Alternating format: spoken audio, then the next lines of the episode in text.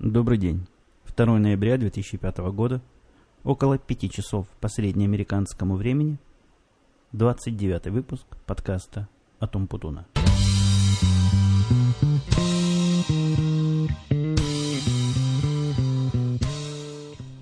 Итак, сегодняшний выпуск начинается записываться в необычно раннее время. Вот пока я тут все готовил, конечно, уже не пять часов, но еще все же и не шесть. И, в общем, это сильно отличается от того э, часа, двенадцатого часа ночи, когда я, как правило, начинаю записывать. Но тут причина простая. Моя семья освободила мне дом, уйдя на балет. Сегодня у нас первый урок то ли балета, то ли бальных танцев, а может, это одно и то же. Мне трудно представить, чему там будут четырехлетнего ребенка учить, как там всякие фигуры делать и, и ноги расставлять. Ну, в общем, такое, видимо, развлечение. Скорее, чем какая-то наука. Вот. А с другой стороны, я тут с самого утра работаю как проклятая пчелка, потому что к завтрашнему дню мне надо представить, демонстрировать проект, который, ну, честно говоря, шансов мало до завтра успеть. Ну, в общем, то, что успею, то и хорошо будет, поскольку там вряд ли кто поймет, полный ли это проект, либо это только его часть. Вот. И перерывчик стоит сделать, потому что уже чувствую, вреда я больше наношу, чем пользы. Поэтому совмещаем приятное с полезным. То есть приятно для записи подкаста, а полезно это некоторая пауза мозговой деятельности. Странно я сказал. Но определенная мозговая деятельность происходит и когда я с вами разговариваю. Я, в общем, напрягаю тоже некоторые извилины. Но, видимо, это какое-то другое полушарие мозга работает, поскольку после подкаста я даже себя чувствую несколько отдохнувшим. Вот. Если вы заметили, звучание моего микрофона опять несколько другое, не такое, как обычно. А это от того, что я вас немножко... ну, скажем так, ввел в заблуждение. А даже, можно сказать, сильнее обманул, когда говорил, что парк мой микрофоны полностью покрыт, и мне вряд ли в ближайшее время придется прикупать новые микрофоны, чего-нибудь менять. Получился такой случай, что я посетил магазин «Гитарный центр». Посещая этот магазин, я, я не помню, делился я с вами этим впечатлением или нет, но я себя... Вот эта моя женская половина, которая во всяком мужчине, как известно, есть, вот она вот там вылазит наружу, в смысле шопинга. Моя вот эта половина начинает там активно требовать от меня заняться каким-то шопингом, и я не могу из этого магазина выйти, не купив какую-нибудь штучку. Ну, сам, самую, самую маленькую штучку, но какую-то вот должен купить, иначе просто выйти оттуда трудно. Магазин очень прикольный. Он оформлен в виде какой-то пещеры с какими-то закоулками. Везде у них стоят, естественно, маковские, эпловские маки. Персонал такой какой-то босяковатый. Ну, какие-то то ли панки, то ли гопники, бог их разберет. Такого странного вида молодые люди и девушки там работают, но очень и очень любезные и ненавязчивые. С другой стороны, то есть я каждый раз, когда туда прихожу, в прошлый раз я там купил новую стойку для микрофона, а в этот раз была прелестная распродажа различных штучек, но я смог себя остановить на покупке нового микрофона Audio Technica. Какой номер, не помню, то ли двадцать двадцать, то ли что-то в этом роде. Вот как раз, как раз вот тот микрофон, который у нас э, в Вики изображен в секции микрофонов. Такой вертикальный микрофон. Я его уже прикрутил. А вот этот шурф, который я говорил раньше, пошел в мой походный набор вместе с Zoom, который себя, по-моему, в прошлый раз весьма достойно показал. И качество записи по отзывам некоторых слушателей было, в общем, пристойное. Вот, так что теперь я пробую этот микрофон в качестве основного. Если у вас возникнут какие-то сомнения по поводу того, как это все сейчас звучит, или наоборот в восторге, не стесняйтесь все это мне рассказать. Мне будет интересно, приятно и полезно это слышать. Теперь к вашим письмам. После наших внутренних новостей мы обычно переходим к вашим письмам.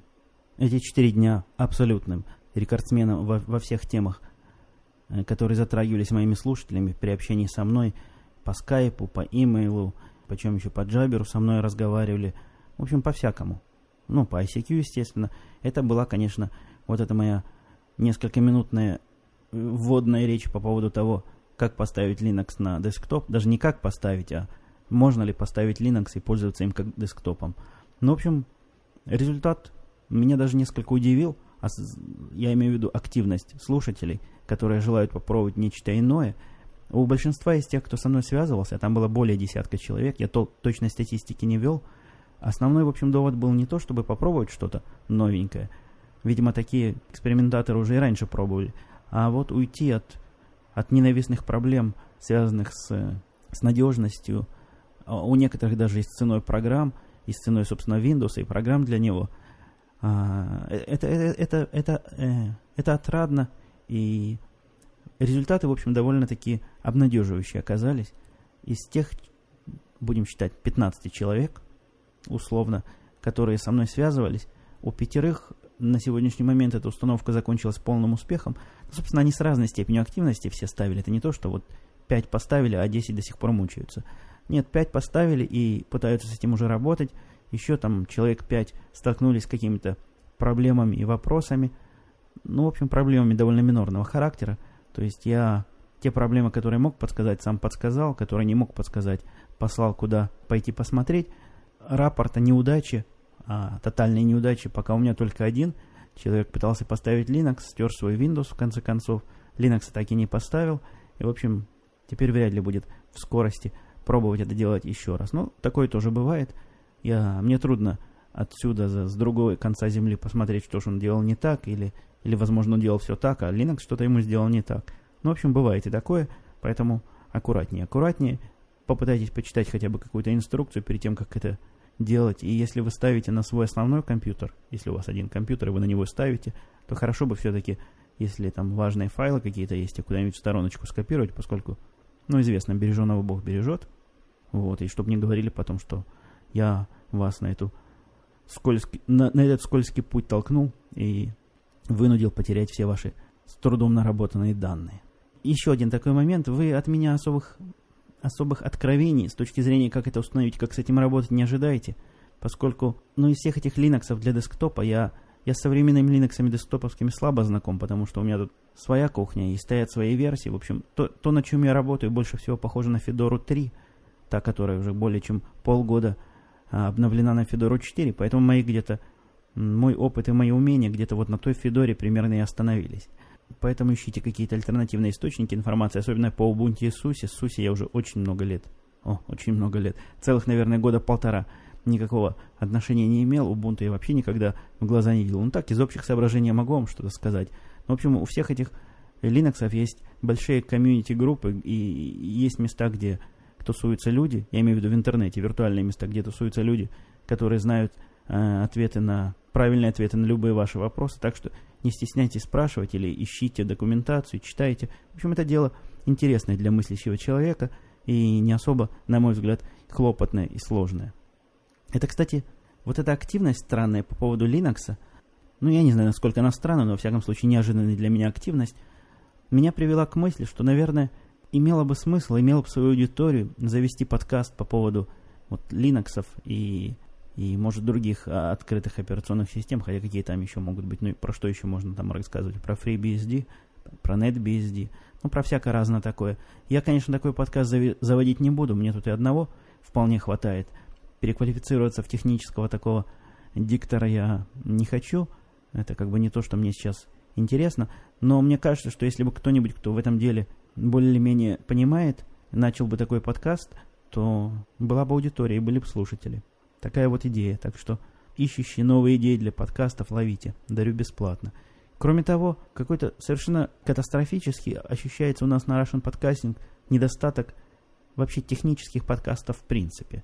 То есть там есть полтора от силы два подкаста, где так или иначе затрагивается техника, да и то они, насколько я могу видеть, выходит нерегулярно. Но я Apple, Russian Apple Podcast не считаю уж совсем уж таким техническим. Я его тут и не упомянул. Он скорее такой, такой клубный, то есть такой клуб любителей Macintosh. А вот таких подкастов, где рассказывались бы там новости высоких технологий, рассказывались про какие-то интересные и, и правильные темы, их просто нет. В англоязычном подкастинге таких подкастов море. море и имя им легион, хотя тоже не все там так ладно, и большинство подкастов, например, про Linux я просто слушать не могу, там такое, такое несут, что это пересекается вот с темой моего, одной из тем моего прошлого подкаста про дилетантство и некомпетентность. Теперь еще одно звуковое такое письмо пришло, это первое такое полноценное звуковое письмо, которое я получил с того момента, как запустил Skype автоответчик, и поэтому я не премину его вам проиграть, хотя оно затрагивает тему, которую мы, в общем-то, со всех сторон уже обсудили, обсосали, и даже с Димой уже про это успели поговорить в нашем совместном подкасте. Но все равно это еще одна точка зрения. Я думаю, вам будет интересно ее послушать. Я, на самом деле, только сейчас установил Skype, первый раз звоню, поэтому извиняюсь, если что-нибудь не так. Слушаю подкаст и хотел прокомментировать по поводу русских фильмов, снимаемых на западного зрителя. Я живу в Бостоне. У нас здесь э, в кинотеатре, так же как у вас, э, в котором показывают разные иностранные фильмы, в том числе показывают и русские фильмы. Ходят на них, конечно, русские, живущие здесь. А в Нью-Йорке так вообще рекламируется, что есть зал, в котором русские фильмы показываются, русские и советские. Мне кажется, что снимаемые на западного зрителя фильмы – это всего-навсего жалкое подобие Голливуда, э, но... повторить его невозможно, тем более, что это и культурально другая вещь, и денег на это значительно больше надо. Поэтому это, на мой взгляд, просто оправдание режиссеров э, в том, что они э, делают фильмы, в общем, из другой культуры. И, в общем, то, что вы там, русские, у нас не понимаете, это потому, что они, в общем, не на вас сделаны. Э, хотя, на мой взгляд, это тоже не ах, э, какие фильмы совсем. И второй вопрос, пока я думала о том, как вот это вот сообщение оставить и позвонить, э, у меня возник интересный вопрос. Все э, ведущие подкастов обращаются к гостям, ко- которых они принимают, на «ты». Ну, это возможно, потому что они все друзья между собой. А вот я звоню, первый раз вообще разговариваю, хотя уже слушаю э, несколько подкастов и уже имею некое представление. Как мне обращаться, на «вы» или на «ты»? Вроде бы как э, среда э, такая дружеская, среда с одной стороны, с другой стороны, по-русски неудобно обращаться на «ты» к человеку, которого лично не знаешь. По-английски у них нет проблем, у них все на «вы», хотя и очень по-небратски. А вот по-русски есть такой вопрос. Это интересно, как, как мнение одного из ведущих, тем более того, которого одного из первых русских подкастов я слушаю. Счастливо. Вот, вот такое вот мнение. Кстати, там, если вы заметили, слушатель поднял две проблемы. Проблемы. Затронул два момента. Первый момент про фильмы. Ну, я думаю, с этим уже все более-менее понятно. Кстати, по поводу фильмов мне прислал еще один человек ссылку на кинотеатр, на русский кинотеатр в Чикаго. Но это совершенно русский кинотеатр. Это, я не знаю, можно ли нас тут называть западным зрителем. То есть живем там мы, в общем, относительно России, конечно, на Западе, но вряд ли вот этого западного зрителя и имеют в виду, когда говорят западный зритель. Это такой совершенно русский кинотеатр, там афиша на русском языке, веб-сайт на русском языке, то есть это для живущих, видимо, в ближайшем русском районе, вот такое место, куда можно пойти и посмотреть э, русские фильмы. Там я посмотрел на афишу, показывают ну, более-менее свежие фильмы, вот, и, причем не самые худшие из них. Сейчас, по-моему, у них идет, ну, более-менее свежие, имею в виду не пятидесятых, шестидесятых, семидесятых годов, а вот сняты за последние десятилетия. Если я правильно помню, там у них сейчас «День хомячка» идет, еще чего-то такое. Ну, в общем, такие, такие, такого вида фильмы. Не знаю уж, насколько «День хомячка» он на западного зрителя был рассчитан.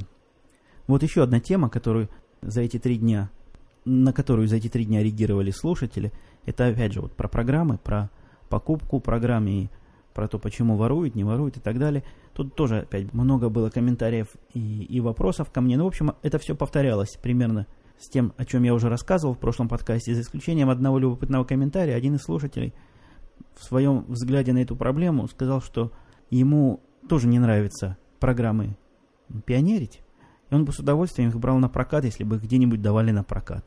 То есть вот человеку нужно какое-то сложное преобразование произвести, я не знаю, правильно ли Photoshop в этом контексте упомянуть. Ну, допустим, ему необходимо какое-то сложное графическое преобразование Photoshop'ом, но нужно ему это делать не изо дня в день, он не профессионал, а время от времени. Вот он хотел бы взять, допустим, программу, ну, мне кажется, была разумная цена доллар в сутки. Как вам такая цена? Может, даже дешевле. Ну, вот по какой-то такой смешной цене берет программу в прокат, работает с ней в течение дня, после этого она деактивируется. Такая схема, мне кажется, любопытная весьма идея, особенно то, что касается дорогих программ, которым и, в общем, нет таких любительских альтернатив. Хотя как раз Photoshop определенные альтернативы есть, но я вполне допускаю, что вот, допустим, программа вот эта, которую я звук обрабатываю после записи, мне она, в общем, нужна два раза в неделю. И, возможно, вместо того, чтобы тратить свое время на нее несколько, несколько вот тех денег, которые я потратил, было бы Наверняка было бы дешевле брать его два раза в неделю в прокат по доллару в день. Но что-то, мне кажется, производители программ на такое вряд ли пойдут. Хотя одно время, одно время эта идея была популярна. Рассматривать все программы как сервисы. И, в общем, сейчас пример вот этих сервисов, во что вот это вся, все эти идеи тех, тех славных лет выродились или вылились, это вот то, что сейчас пытаются называть веб два. Вот эти веб-сервисы, вот типа Google со всеми прибабахами, там, поиск, совмещенный с имейлом, совмещенный с ньюсридером, совмещенный еще с чем-то. То есть такие услуги, которые, которые не программа, а которые услуги. И оплата в них даже производится каким-то вот таким вот странным образом, то есть просмотром, просмотром пользователей, пользователям рекламы. Но это я в сторону отошел. Но интересная, конечно, идея, но что-то мне не очень верится в реальность ее воплощения. В прошлый раз я вам рассказывал, что собирался я в воскресенье идти на русскую вечеринку. И таки пошел на вечеринку, на эту русскую. Вечеринка, если вы помните, происходила тут у нас в деревне.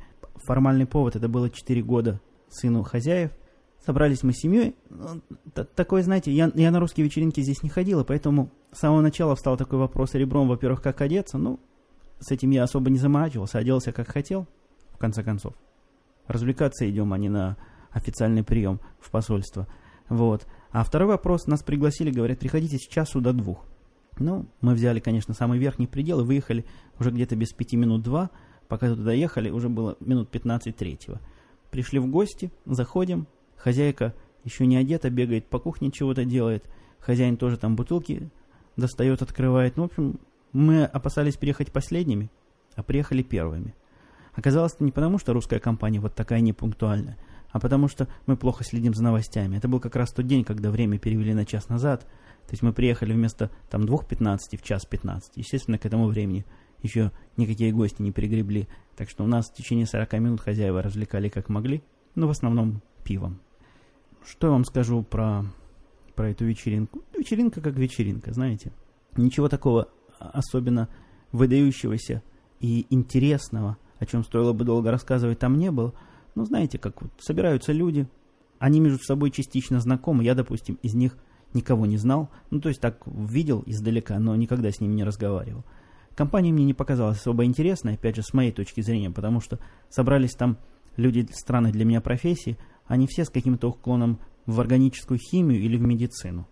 И когда они начинают, там, допустим, медик с химиком какие-то свои вещи обсуждать, я себя, мягко говоря, чувствовал не, ну, не то, что не в своей тарелке, но где-то, где-то в чем-то лишнем и не понимающем тонкости этих тем. Диме как раз было проще, хотя он тоже не очень в эти разговоры, там, Дима тоже с нами был, вникал. Он, в общем, химик по основной-то профессии своей, а мне-то до химии ого-го, сколько лет уже от школы прошло. Кстати, по поводу ого-го, мне тут сказали, что в прошлом выпуске я пересек время не только, пронзил время не только в своем подкасте, но и, и после подкаста, когда выкладывал его. Я, выкладывая подкаст, сказал, что это сентябрь месяц, хотя уже был конец октября. То есть вот так вот я назад во времени сдвинулся, ну, такая вот ошибочка вышла. Извиняйте, бывает. Вот теперь обратно к этой вечеринке. Людей там было человек восемь-десять, наверное. Ну, такая небольшая компания, мы все вместили за стол. Милый у них такой домик. Посидели, дети там носились по дому как сумасшедшие. В общем, все было тихо, мирно и довольно-таки скучно, пока не пришли, не приехали такие, такая колоритная компания. Нет, доколоритная компания, я вам еще расскажу. Я там обратил внимание, знаете, на что? Я давно такого не видел уже. Там одна женщина была. Я не помню, честно говоря, как ее зовут. Да, в общем, не буду называть ее имени. Вдруг она меня слушает. Очень симпатичная женщина. Но ее взгляд мне напомнил давно забытый взгляд израильских женщин. Когда... Израильских русских женщин, я имею в виду. Когда мы приехали в девяносто четвёртом году в Израиль, меня, в общем, тогда еще сильно молодого человека поразила вот, вот эта сторона жизни, о которой я даже не подозревал. Меня поразили женщины, ищущие мужчин со, всей, со всем пылом своей женской души и со всей энергией, на которую они способны. Вот, вот этот ищущий взгляд, когда и оценивающий взгляд, когда всякая женщина там, в местах крупного скопления приезжих русских, а одинокие женщины там просто на этом были, во всяком случае, в то время просто помешаны. Вот зацепиться за кого-то мужчину, поскольку вдвоем, значит, жить легче, а одной никак пропадешь. Ну, я так понимаю, это все-таки было хотя бы частично вызвано шоком переезда, поскольку, в общем, женщины они, как правило, были адекватны, и в подобной ситуации в России они себя вряд ли вот так вот, в такой компании так бы себя странно вели и цеплялись бы буквально за каждого мужчину. У меня там даже был случай, когда я только снял квартиру, учился тогда вот на этих курсах иврита, и дал в газету объявление. Ну, я для себя тогда решил, что я не буду пытаться найти основ... какую-нибудь постоянную работу, пока не выучу язык. Решение оказалось весьма и весьма прозорливым. А, ну, думал подработать вот в процессе. Дал объявление, что то ли чиню компьютеры, то ли собираю компьютеры. В общем, какую-то ерунду такую делаю. И единственный отклик на это объявление позвонила девушка, поинтересовалась. Сначала она выясняла долго мои данные, то есть где я учился, чего я закончил, там какое у меня образование, чуть ли не оценки из диплома. Ну, так очень придирчиво. Я даже подумал, что я, может, целую партию компьютеров то ли починить, то ли собрать надо, может, думаю, аж целых два, а может, три. А все оказалось иначе. Она, оказывается, искала мужа, о чем она мне и сказала. Она мне заявила, что я ей подхожу, и предложила встретиться. Я ей робко сказал, что я, в общем-то, уже женат, и у меня даже есть дитё. В тот момент одно всего было. Она сказала, что это нам не помеха, давай встретимся, а там видно будет. Ну вот, эта встреча так и не произошла, но это просто такой вот, я привел к описанию вот взгляда вот этой женщины, которая была у нас на, на вечеринке. Вот ее взгляд очень напомнил вот этот ищущий и оценивающий взгляд русских женщин в Израиле. Вот, а потом оказалось, что я был уверен, что она не замужняя, поскольку какой-то, ну, такой же специфический взгляд. Это даже трудно передать.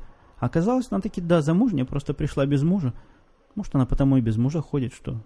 Ну, не знаю, не знаю, не буду я тут сплетничать. Вот. Потом пришла компания такая интересная. Пришла женщина где-то моих лет, тоже с девочкой, по-моему, чуть старше моей младшей девочки, с мужем и с мамой. К ней приехала мама в гости из России. Они, значит, видимо, с мамой везде... Везде ходят, расстаться не могут. Или маму, может, дома боятся одну оставить.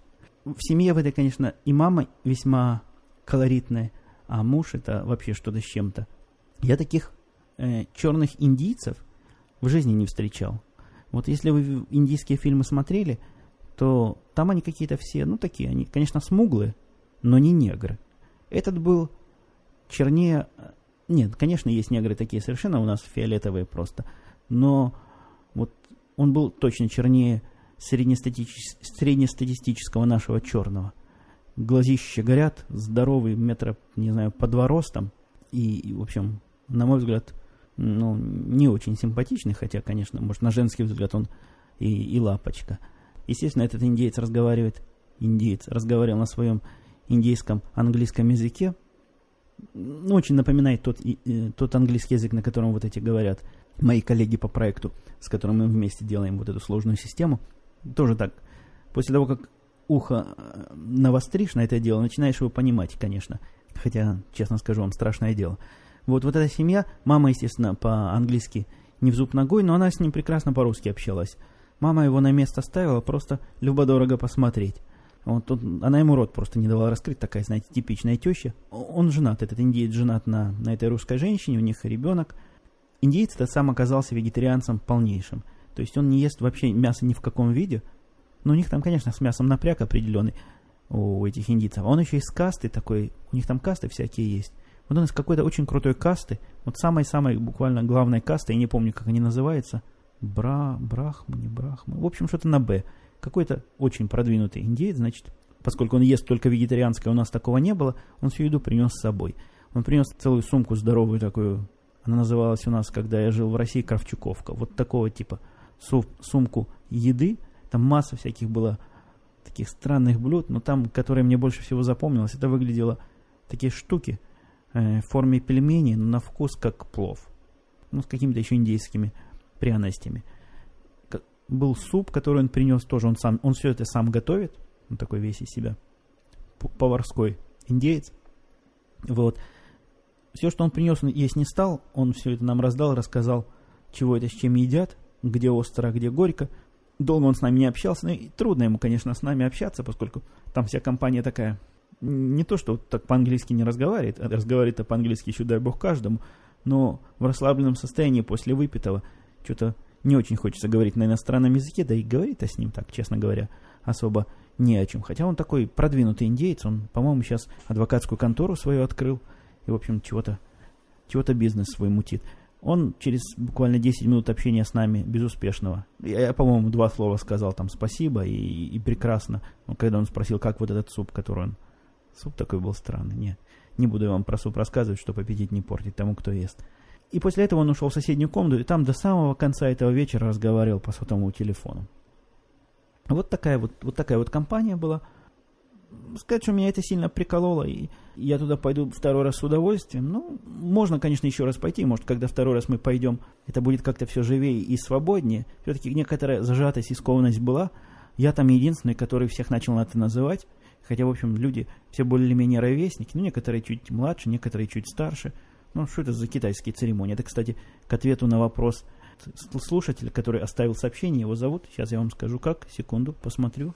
Его зовут Константин. Я считаю, что способ общения в такой дружеской среде, или, во всяком случае, в такой тусовочной среде, которую, с одной стороны, представляет вот вечеринка такого вида, а с другой стороны, вот это наша Russian Podcasting Community, это вполне естественно, ничего тут хамского нет. Поэтому, когда общаетесь со мной, дорогие слушатели, можете смело называть на «ты», поскольку какие наши годы. Я, опять же, себя чувствую несколько моложе, когда меня называют на «ты». Так что давайте, не стесняйтесь. В понедельник у нас был Хэллоуин, вы в курсе, да? Дети ходили, собирали конфетки. Обычно много детей приходит, мы набираем такой целый таз этих конфет, и к концу, к концу вечера, ну, где-то часам к одиннадцати, они обычно двенадцати перестают только ходить, все расходится.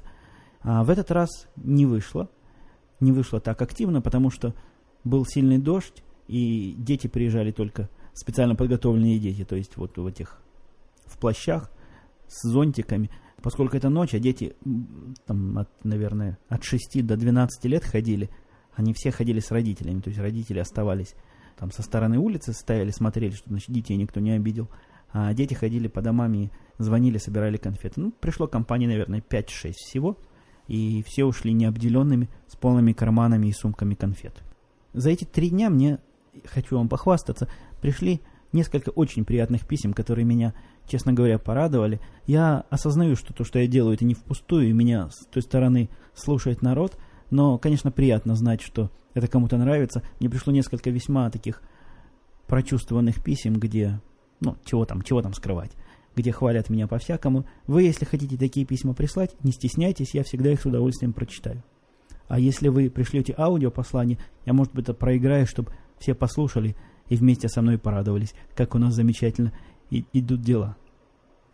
Семья моя нашла нестандартное, ну, для меня, как для подкастера, нестандартное применение всем моим вот этим микрофонам, микшерам и усилителям. Они тут затеяли на два голоса петь под караоке. То есть моя жена поет вот в мой основной микрофон, а ребенок поет во, во второй микрофон, один из ребенков. Но вы не бойтесь, я вам это ни в коем случае ставить не буду, я не, не для того это вам рассказываю. Для того, может быть, кто знает, есть ли какая-нибудь достойная программа, которая умеет русские караоке на Macintosh играть. Все, что я находил, какое-то, какое-то странное было. В общем-то, QuickTime умеет караоке файлы показывать, но буковками-каркозябками. У меня есть доступ к этому Karaoke.ru сайту, но я не знаю, в какой там кодировке. В общем, если у кого-то есть чего-то такое, чего-то, что может проигрывать вот эти файлы, это, кстати, еще раз, хорошая тема к техническому саппорту. Я не знаю, как для русского трафика, а за границу Karaoke.ru не дает, караоке не раздает. Но можно, в общем, купить, по-моему, три месяца стоит, или шесть месяцев стоит двадцать долларов. Совершенно небольшие и доступные деньги за это дело они требуют. Я посмотрел, какая система оплаты. Оплатить, платить, платить им тоже можно довольно-таки безопасно. В общем, купил я для жены вот этот абонемент. После этого обнаружил, что вот этот караоке-проигрыватель, который у них на веб-страничке, не играет ни в чем на Macintosh. Ни, ни в Safari, ни в Explorer, ни в Firefox, ни в чем. Просто молчит и все. То есть можно, конечно, файл загрузить отдельно и петь, и глядеть в тексты, что, в общем, она так и делает. Но как-то это не наш путь.